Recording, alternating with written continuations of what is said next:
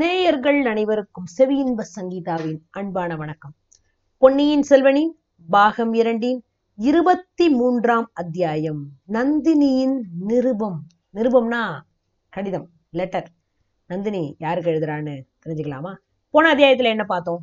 சேந்தன முதன் எல்லாம் இருக்கிற அந்த பாதாள சிறைக்குள்ள குந்தவி தேவி போறா, வைத்தியர் மகனை விடுதலை பண்ணலான்னு போறா.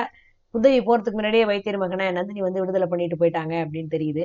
கடைசியில பார்த்தா சேந்தன் நாங்க பாட்டு பாடிட்டு இருக்கான். அப்புறம் அவங்ககிட்ட கொஞ்ச நேரம் பேசி வந்தியத்தேவனை பத்தின செய்தியெல்லாம் குந்தவி வாங்கிக்கிறா. கொஞ்ச நேரத்துல சேந்தன முதனையும் விடுதலை பண்ணி வெளியில அழைச்சிட்டு போயிடுறாங்க இல்லையா? இப்போ என்ன நடக்குதுன்னு பார்க்கலாமா? இப்போ பழுவேட்டையர் அரண்மனையில போறோம் நம்ம. நந்தினி என்ன பண்றா, லதா மண்டபத்துல தன்னோட அந்த ஒரு ஊஞ்சல் மாதிரி இருக்கிற அந்த ஒரு மஞ்சத்துல உட்காந்து ஒரு கடிதம் எழுதிட்டு இருக்கிறா. யாருக்கு எழுதுறான்னு தெரியல. சில வரிதான் எழுதுறா. எழுதும்போது சில சமயம் அப்படியே ஒரு சுழல் காத்துல ஒரு இளம் கொடி அப்படியே நடுங்குனா பாக்குறதுக்கு எப்படி இருக்கும், அந்த மாதிரி உடம்பு அப்படியே திரு திரு நடுங்குது. அடிக்கடி அப்படின்னு ஒரு பெருமூச்சு விடுறா. அந்த குளிர்ந்த வேளையில அப்படியே சாயந்தர நேரம்ல, அதனால பக்கத்துல அந்த சின்ன பொண்ணு, ஒரு தாதி பொண்ணு நின்றுகிட்டு மயில் விசிறியால அப்படியே விசிறிட்டு இருக்கிறாளா. அது அவளோட பளிங்கு நெத்தியில அந்த குளிர்ந்த நேரத்திலையும் அந்த விசிறலையும் தாண்டி முத்துமுத்தா வேர்வை அப்படியே துளிச்சுக்கிட்டே இருக்கு. என்ன கடிதம் எழுதுறா தெரியுமா? அரசிலம் குமாரா, தயங்கி தயங்கி பயந்து பயந்து இந்த நிருபம் எழுத துணிந்தேன். ராஜ்யத்தோட நிலைமையை பத்தி பலவிதமான செய்தியெல்லாம் காதுல விழுது. நீங்க எதையுமே கவனிக்கிறது இல்லை. நோயினால மெலிஞ்சிருக்கிற உங்க அப்பா பலமுறை சொல்லி அனுப்பியும் நீங்க தஞ்சைக்கு வரவே இல்லை. இதுக்கு காரணம் நான் தானோ அப்படிங்கிற எண்ணம் என்னை வதைக்குது. உங்களை ஒரு முறை சந்திச்சாதான் எல்லா சந்தேகங்களையும் நான் போக்க முடியும். அதுக்கு நீங்க தயவுசெய்து மனம் வைங்க. தஞ்சைக்கு வர விருப்பம் இல்லாட்டி பரவாயில்ல, கடம்பூர் சம்புவரையர் மாளிகையில சந்திக்கலாம். நான் இன்னைக்கு உங்க பாட்டியோட ஸ்தானத்துல இருக்கிறேன். நாம சந்திச்சு பேசுறதுல என்ன ஆட்சேபம் இருக்க முடியும்? இதை கொண்டு வர வீர இளைஞர் சம்புவரையர் குமாரரை நீங்க பரிபூர்ணமா நம்பி அவர்கிட்ட எந்த செய்தியும் சொல்லி அனுப்பலாம். இந்த மாதிரி துரதிருஷ்டத்துடன் உங்களுடன் கூட பிறந்த அபாக்கியவதி நந்தினி எழுதி கொள்வது அப்படின்னு ஒரு கடிதம் எழுதுறா. உண்மையிலேயே தயங்கி தயங்கி யோசிச்சு யோசிச்சுதான் இந்த நிருபத்தை அவ எழுதி முடிக்கிறா. விசிறிக்கிட்டு இருக்க தாதி பொண்ணை பார்த்து, போடி போய் கடம்பூர் இளவரசரை உடனே அழைச்சிட்டு வா அப்படிங்கிறா நந்தினி. தாதி பொண்ணு போய் கந்தமாறனை அழைச்சிட்டு வந்து விட்டுட்டு கொஞ்சம் விலகி போய் நின்னுக்கிறா. கந்தமாறனோட கண்கள் நந்தினி அப்படியே இப்படி நிமிந்து பாக்குறதுக்கு கூசுது. எங்கேயோ தோட்டத்தை பார்த்தவன் மாதிரியே கந்தமாறன் அப்படியே திரும்பி திரும்பி நிக்கிறான். ஐயா உட்காருங்க அப்படின்னு சொல்ற நந்தினியோட குரல் நடுங்குது. கந்தமாறன் என்னடா இவ குரல் நடுங்குதே அப்படின்னு அதுக்கப்புறம் தான் இவன் முகத்தை உத்து பாக்குறான். நந்தினி தொடர்ந்து சொல்றா, குந்தவி தேவியை பார்த்த கண்கள்னால என்னை பார்க்க முடியாமல் இருக்கிறதுல ஒன்றும் ஆச்சரியம் இல்லை அப்படின்னு சொல்லி சிரிக்கிறா. ஒரு மாதிரி அந்த வார்த்தைகள் கந்தமாறனோட நெஞ்சை அப்படியே பிளக்கிற மாதிரி இருக்கு. அவளோட புன்னகையோ அப்படியே அவனை தலையை கிருகிருன்னு சுத்த வைக்குது. தட்டு தடுமாறிக்கிட்டு கந்தமாறன் சொல்றான், 1000 குந்தவைகள் ஒரு நந்தினி தேவிக்கு இணையாக மாட்டாங்கங்க அப்படிங்கிறான். ஆனா கூட இளைய பிராட்டி விரல் அசைச்சா வானத்துல போய் இந்திரனோட சிம்மாசனத்தை எடுத்துக்கிட்டு வாயானா கூட எடுத்துட்டு வருவீங்க போட்டிருக்கே அப்படிங்கிறா. கந்தமாறன் உடனே என்ன பண்றதுன்னு முழிக்கிறான். ஏன்னா நான் உட்கார சொல்லி ரொம்ப நேரமா உட்காராமே இருக்கீங்களே, அதை வச்சு சொல்றேன் அப்படின்னோடனே சட்டுன்னு எதுக்க இருக்க ஒரு மேடையில உட்காந்துக்கிறான். கந்தமாறன் சொல்றான், நீங்க சொன்னா பிரம்மலோகம் போய் பிரம்மாவோட தலையை கூட அப்படியே அறுத்து எடுத்துட்டு வந்துடுவேன் அப்படின்னு ஒரு மாதிரி நடுங்கிக்கிட்டே சொல்றான். நந்தினி நடுநடுங்கி போயிட்டா அவன் சொன்னதுல. கந்தமாறனை பார்க்காம வேற பக்கம் பார்த்துக்கிட்டு, பரமசிவன் பிரம்மாவோட ஒரு தலையை எடுத்ததுக்கு அப்புறம் பிரம்மாவுக்கு 4 தலை இருக்கு, அதனால நீங்க ஒரு தலையை எடுத்தா கூட பிரம்மா பழச்சுக்குவாரு தான், ஒன்றும் பிரச்சனை இல்லை அப்படிங்கிறா. உடனே, தேவி வேற எதை வேணும்னாலும் சொல்லுங்க, ஆனா குந்தவி தேவியை பத்தி மட்டும் என்கிட்ட புகழ்ந்து பேச வேண்டாம். சிநேகித துரோகியான வந்தியத்தேவனுக்கு அந்த அம்மா பறிஞ்சு பேசினது நினைச்சா எனக்கு அப்படியே ரத்தம் எல்லாம் கொதிக்குது அப்படிங்கிறான் கந்தமாறன். ஆனா கூட இன்னைக்கு காலையில உங்களோட கற்பனா சக்தி அபாரமா இருந்தது என்னவோ உண்மைதான். உங்களுக்கும் உங்க நண்பனுக்கும் நடந்த துவந்த யுத்தம் பத்தி எவ்வளவு கற்பனையா பேசுனீங்க அப்படின்னு நந்தினி சொல்லும் போது கந்தமாறனு கொஞ்சம் வெக்கம் வருது.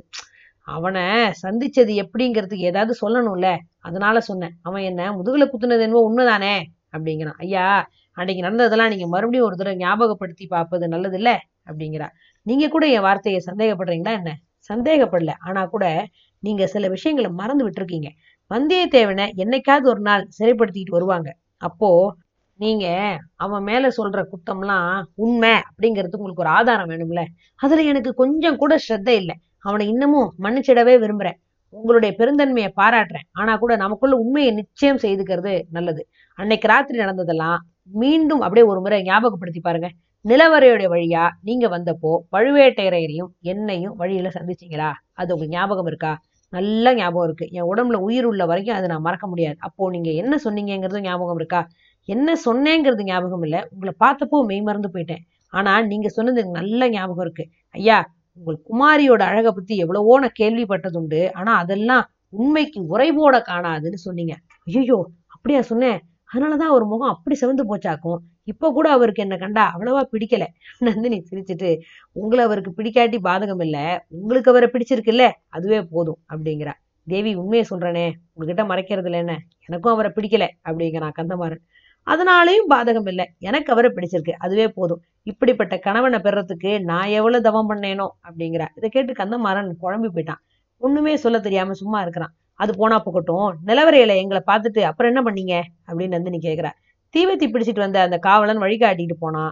நான் உங்க நினைவாவே கூட போனேன். ரகசிய மதில் சுவரை திறந்து விட்டுட்டு காவலன் நகர்ந்துகிட்டான். நான் அதுல நுழைஞ்சேன். உடனே முதுகுல யாரோ குத்திட்டாங்க, அவ்வளவுதான் ஞாபகம் இருக்கு. வந்தியத்தேவன் நான் அங்க வருவேங்கிறத எப்படியோ தெரிஞ்சுக்கிட்டு வெளியில காத்திருக்கணும். இல்லையா, உங்க யூகம் ரொம்ப தப்பு. வெளியில அவன் காத்திருக்கவே இல்லை. நீங்க கூட அவன் கட்சியில சேர்ந்துட்டீங்களா? நான் ஏன் அவன் கட்சியில சேரணும்? எனக்கு என்ன லாபம்? இல்ல அவனுக்குதான் என்ன லாபம்? இப்படித்தான் நடந்திருக்கணும்னு எனக்கு இப்போ நிச்சயமா தெரியுது. சொல்லுங்க தேவி, எப்படின்னு சொல்லுங்க. வந்தியத்தேவன் வெளியே காத்திருக்கல, பின்ன யார் காத்திருந்தாங்க? வேற யாரும் இல்ல, வந்தியத்தேவன் வெளியில காத்திருக்கலன்னு தான் சொன்னேன். அவன் அந்த பொக்கிஷ நிலவரைக்குள்ளேயேதான் காத்துட்டு இருந்திருக்கிறான். என்ன என்ன அது எப்படி சாத்தியமாக முடியும் அப்படின்னு பரபரக்கிறான் கந்தமாறன். அன்னைக்கு திடீர்னு இங்க இருந்து மாயமா போயிட்டான். எப்படி மாயமா போயிருப்பான்? எங்க மறைஞ்சிருப்பான்? நீங்களே யோசிச்சு பாருங்க. எப்படியோ பொக்கிஷ நிலவரைக்குள்ள பூந்து அந்த இடத்து ரகசியத்தெல்லாம் தெரிஞ்சுக்கிட்டான். அப்புறம் உங்களை பின்தொடர்ந்து வந்திருக்கிறான். கதவை திறந்தோடனே உங்களை பின்னாடில இருந்து குத்தி தள்ளிட்டு தானும் வெளியேறி போயிருக்கிறான். அப்புறம் ஒருவேளை அவன் மனசாட்சியே அவனை ஊத்தி இருக்கலாம்.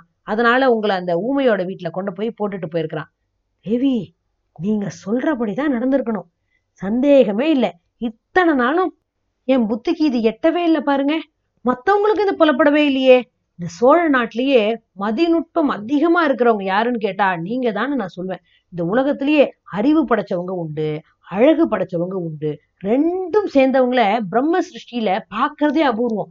உங்ககிட்டதான் அழகு அறிவு ரெண்டும் பொருந்தி இருக்குங்கிறத நான் பாக்குறேன் அப்படின்னு அப்படியே பரவசம் ஆயிட்டான் கந்தமாறன். ஐயா, நீங்க இப்ப சொன்னது மனப்பூர்வமா சொன்ன வார்த்தையா? இல்ல உலகத்துல எல்லா புருஷர்களும் பொண்ணுங்கள்ட்ட எல்லாம் சொல்றாங்களே முகஸ்துதின்னு ஒண்ணு, அது மாதிரியா அப்படின்னு கேக்குறா. இது முகஸ்துதியெல்லாம் இல்ல, சத்தியமா என் மனசுல இருக்கிறதான் சொன்னேன். அப்படின்னா என்னை பூர்ணமா நம்புறீங்களா? நம்பி எனக்காக ஒரு உதவி பண்ணுவீங்களா? என்னால முடிகிற காரியம் எதுவா இருந்தாலும் அதை செய்ய நான் தயாரா இருக்கேன். எனக்காக நீங்க காஞ்சிக்கு போகணுமே, காசிக்கு போக சொன்னாலும் போறேன். அவ்வளவு தூரம் போக வேண்டியில காஞ்சியில இருக்கிற இளவரசர் ஆதித்த கரிகாலருக்கு ஒரு நிருபம் கொடுக்குறேன். அதை அவர்கிட்ட சேர்க்கணும். சேர்ப்பிச்சுட்டு அவரு கடம்பூர் அரண்மனைக்கு விருந்தாளியா நீங்க அழைக்கணும். தேவி, இதென்ன வார்த்தை சொல்றீங்க? உங்க கணவர் பழுவேட்டையரும் மற்ற சோழ நாட்டு பிரமுகர்களும் ஏன் எங்க அப்பாவுமே சேர்ந்து ஒரு திட்டம் போட்டு வச்சிருக்காங்களே, அது உங்களுக்கு தெரியாதா? நல்லா தெரியும். அதை விட இன்னும் சில செய்தியும் தெரியும். ஐயா, உங்க குடும்பமும் என் குடும்பமும் மற்ற எல்லா பெரிய குடும்பங்களும் பெரிய அபாயத்தோட வாசல்ல நின்றுகிட்டு இருக்கிறோம். அதுக்கு காரணம் யார் தெரியுமா? சொல்லுங்க தேவி. இன்னைக்கு மதியானம் இங்க விருந்தாளியா வந்துட்டு போனாலே அந்த பாதகி தான். ஐயோ, இளைய பிராட்டியாவா சொல்றீங்க? அந்த நாகப்பாம்பை தான் சொல்றேன். பாம்போட காலு பாம்புக்கு தான் தெரியும். குந்தவையோட சூழ்ச்சி இந்த நந்தினிக்கு தான் தெரியும். உங்களோட சிநேகிதன் வந்தியத்தேவனை அவன் இலங்கைக்கு அனுப்பியிருக்கிறா. எதுக்காக தெரியுமா? மூலிகை கொண்டு வர்றதுக்குங்கிறது சுத்த பொய். சுந்தர சோழர் பிழைக்கணுமேன்னு அவ தவிச்சுக்கிட்டு இருக்கல. அவருக்கு அப்புறம் மதுராந்தகரும் பட்டத்துக்கு வரக்கூடாது, ஆதித்த கரிகாலனும் பட்டத்துக்கு வரக்கூடாது, அவளோட அருமை தம்பி அருள்மொழிவர்மன் வரணுங்கிறதான் அவன் எண்ணம். அருள்மொழிவர்மன் பட்டத்துக்கு வந்தா இவ இஷ்டம் போல ஆட்டி வைக்கலாம்ல. அப்புறம் சோழ சாம்ராஜ்யத்தோட சக்கரவர்த்தினி குந்தவி தேவி தான். சக்கரவர்த்தி யார் தெரியுமா? உங்க சிநேகிதன் வந்தியத்தேவன் தான். ஆக அப்படியா? இதை எப்படியா தடுத்தே ஆகணுமே. எங்க அப்பாட்டையும் பழுவேட்டையர்கள்ட்டையும் உடனே சொல்லணுமே. அவங்க இடத்துல சொல்லி எல்லாம் பயனே இல்லை, அவங்க நம்ப மாட்டாங்க. குந்தவியோட தந்திரத்தை மாற்று தந்திரத்தாலதான் ஜெயிக்கணும். நீங்க உதவி செஞ்சா ஜெயிக்கலாம். கட்டளை இடுங்க தேவி. இதோ இந்த ஓலையை சர்வ ஜாக்கிரதையா கொண்டு போய் காஞ்சியில ஆதித்த கரிகாலத்தை கொடுக்கணும். கொடுப்பீங்களா? சொல்லிக்கிட்டே ஓலை சுருளையும் அதை போட வேண்டிய அந்த குழலையும் எடுத்து நீட்டுறா. அப்படியே மோக வெறியில மூழ்கி போயிருந்த கந்தமாறன் ஓலை சுருளையும் குழலையும் வாங்கிக்கிறதுக்கு பதிலா நந்தினியோட கையை அப்படியே கெட்டியா பிடிச்சிட்டான். உங்களுக்காக எது வேணாலும் செய்வேன் அப்படின்னு ஒளறி கொட்டுறான். அந்த சமயம் சடசட சடசடன்னு ஒரு சத்தம் கேக்குது. பழுவேட்டையர் அரண்மனையிலேருந்து லதா மண்டபத்துக்கு வர்ற பாதையில வேகமா நடந்து வந்துட்டு இருக்கிறாரு. திடீர்னு எதிர்பாராம வந்தவரை பார்த்து தாதி பெண்ணு திடுக்கிட்டு போய் நவுந்து நின்றுட்டான். அங்கே மண்டபத்தோட விட்டத்திலேருந்து தொங்குன ஆடுற ஒரு முக்கோணத்துல ஒரு பெரிய கிளி ஒண்ணு சங்கிலியால பிணைச்சு கட்டப்பட்டிருக்கு. வந்த வேகத்துல பழுவேட்டையர் தனக்கே தெரியாம அந்த கிளியை கையால் இப்படி பிடிச்சிட்டாரு. அவரோட மனசுல இருக்கிற வேகம் அவரோட கை வழியா பாஞ்சிருச்சு. கிளியோட சிறகுகள் சட சட சட சட சட சடன்னு அடிச்சுக்குது. கீச் கீச் கீச் கீச் கீச் கீச் கீச் கீச்சுன்னு அந்த கிளி கத்துது. பழுவேட்டையரோட கொடூரமான பிடி தாங்க முடியல அந்த கிளியால. இப்போ என்ன நடக்கும்? கந்தமாறன் நந்தினியோட கையை பிடிச்சிட்டான். பழுவேட்டையர் அதை பார்த்துருப்பாரா? அதனாலதான் அவ்வளவு ஆத்திரமா அந்த கிளியை பிடிச்சு நசுக்கிறாரா? இப்போ நந்தினி என்னாவா? கந்தமாறன் என்னாவா? நந்தினி ஏதாவது மாயமந்திரம் பண்ணிடுவாளா? என்ன நடக்க போகுதுங்கிறத அடுத்த அத்தியாயத்துல தெரிஞ்சுக்கலாமா? நன்றி.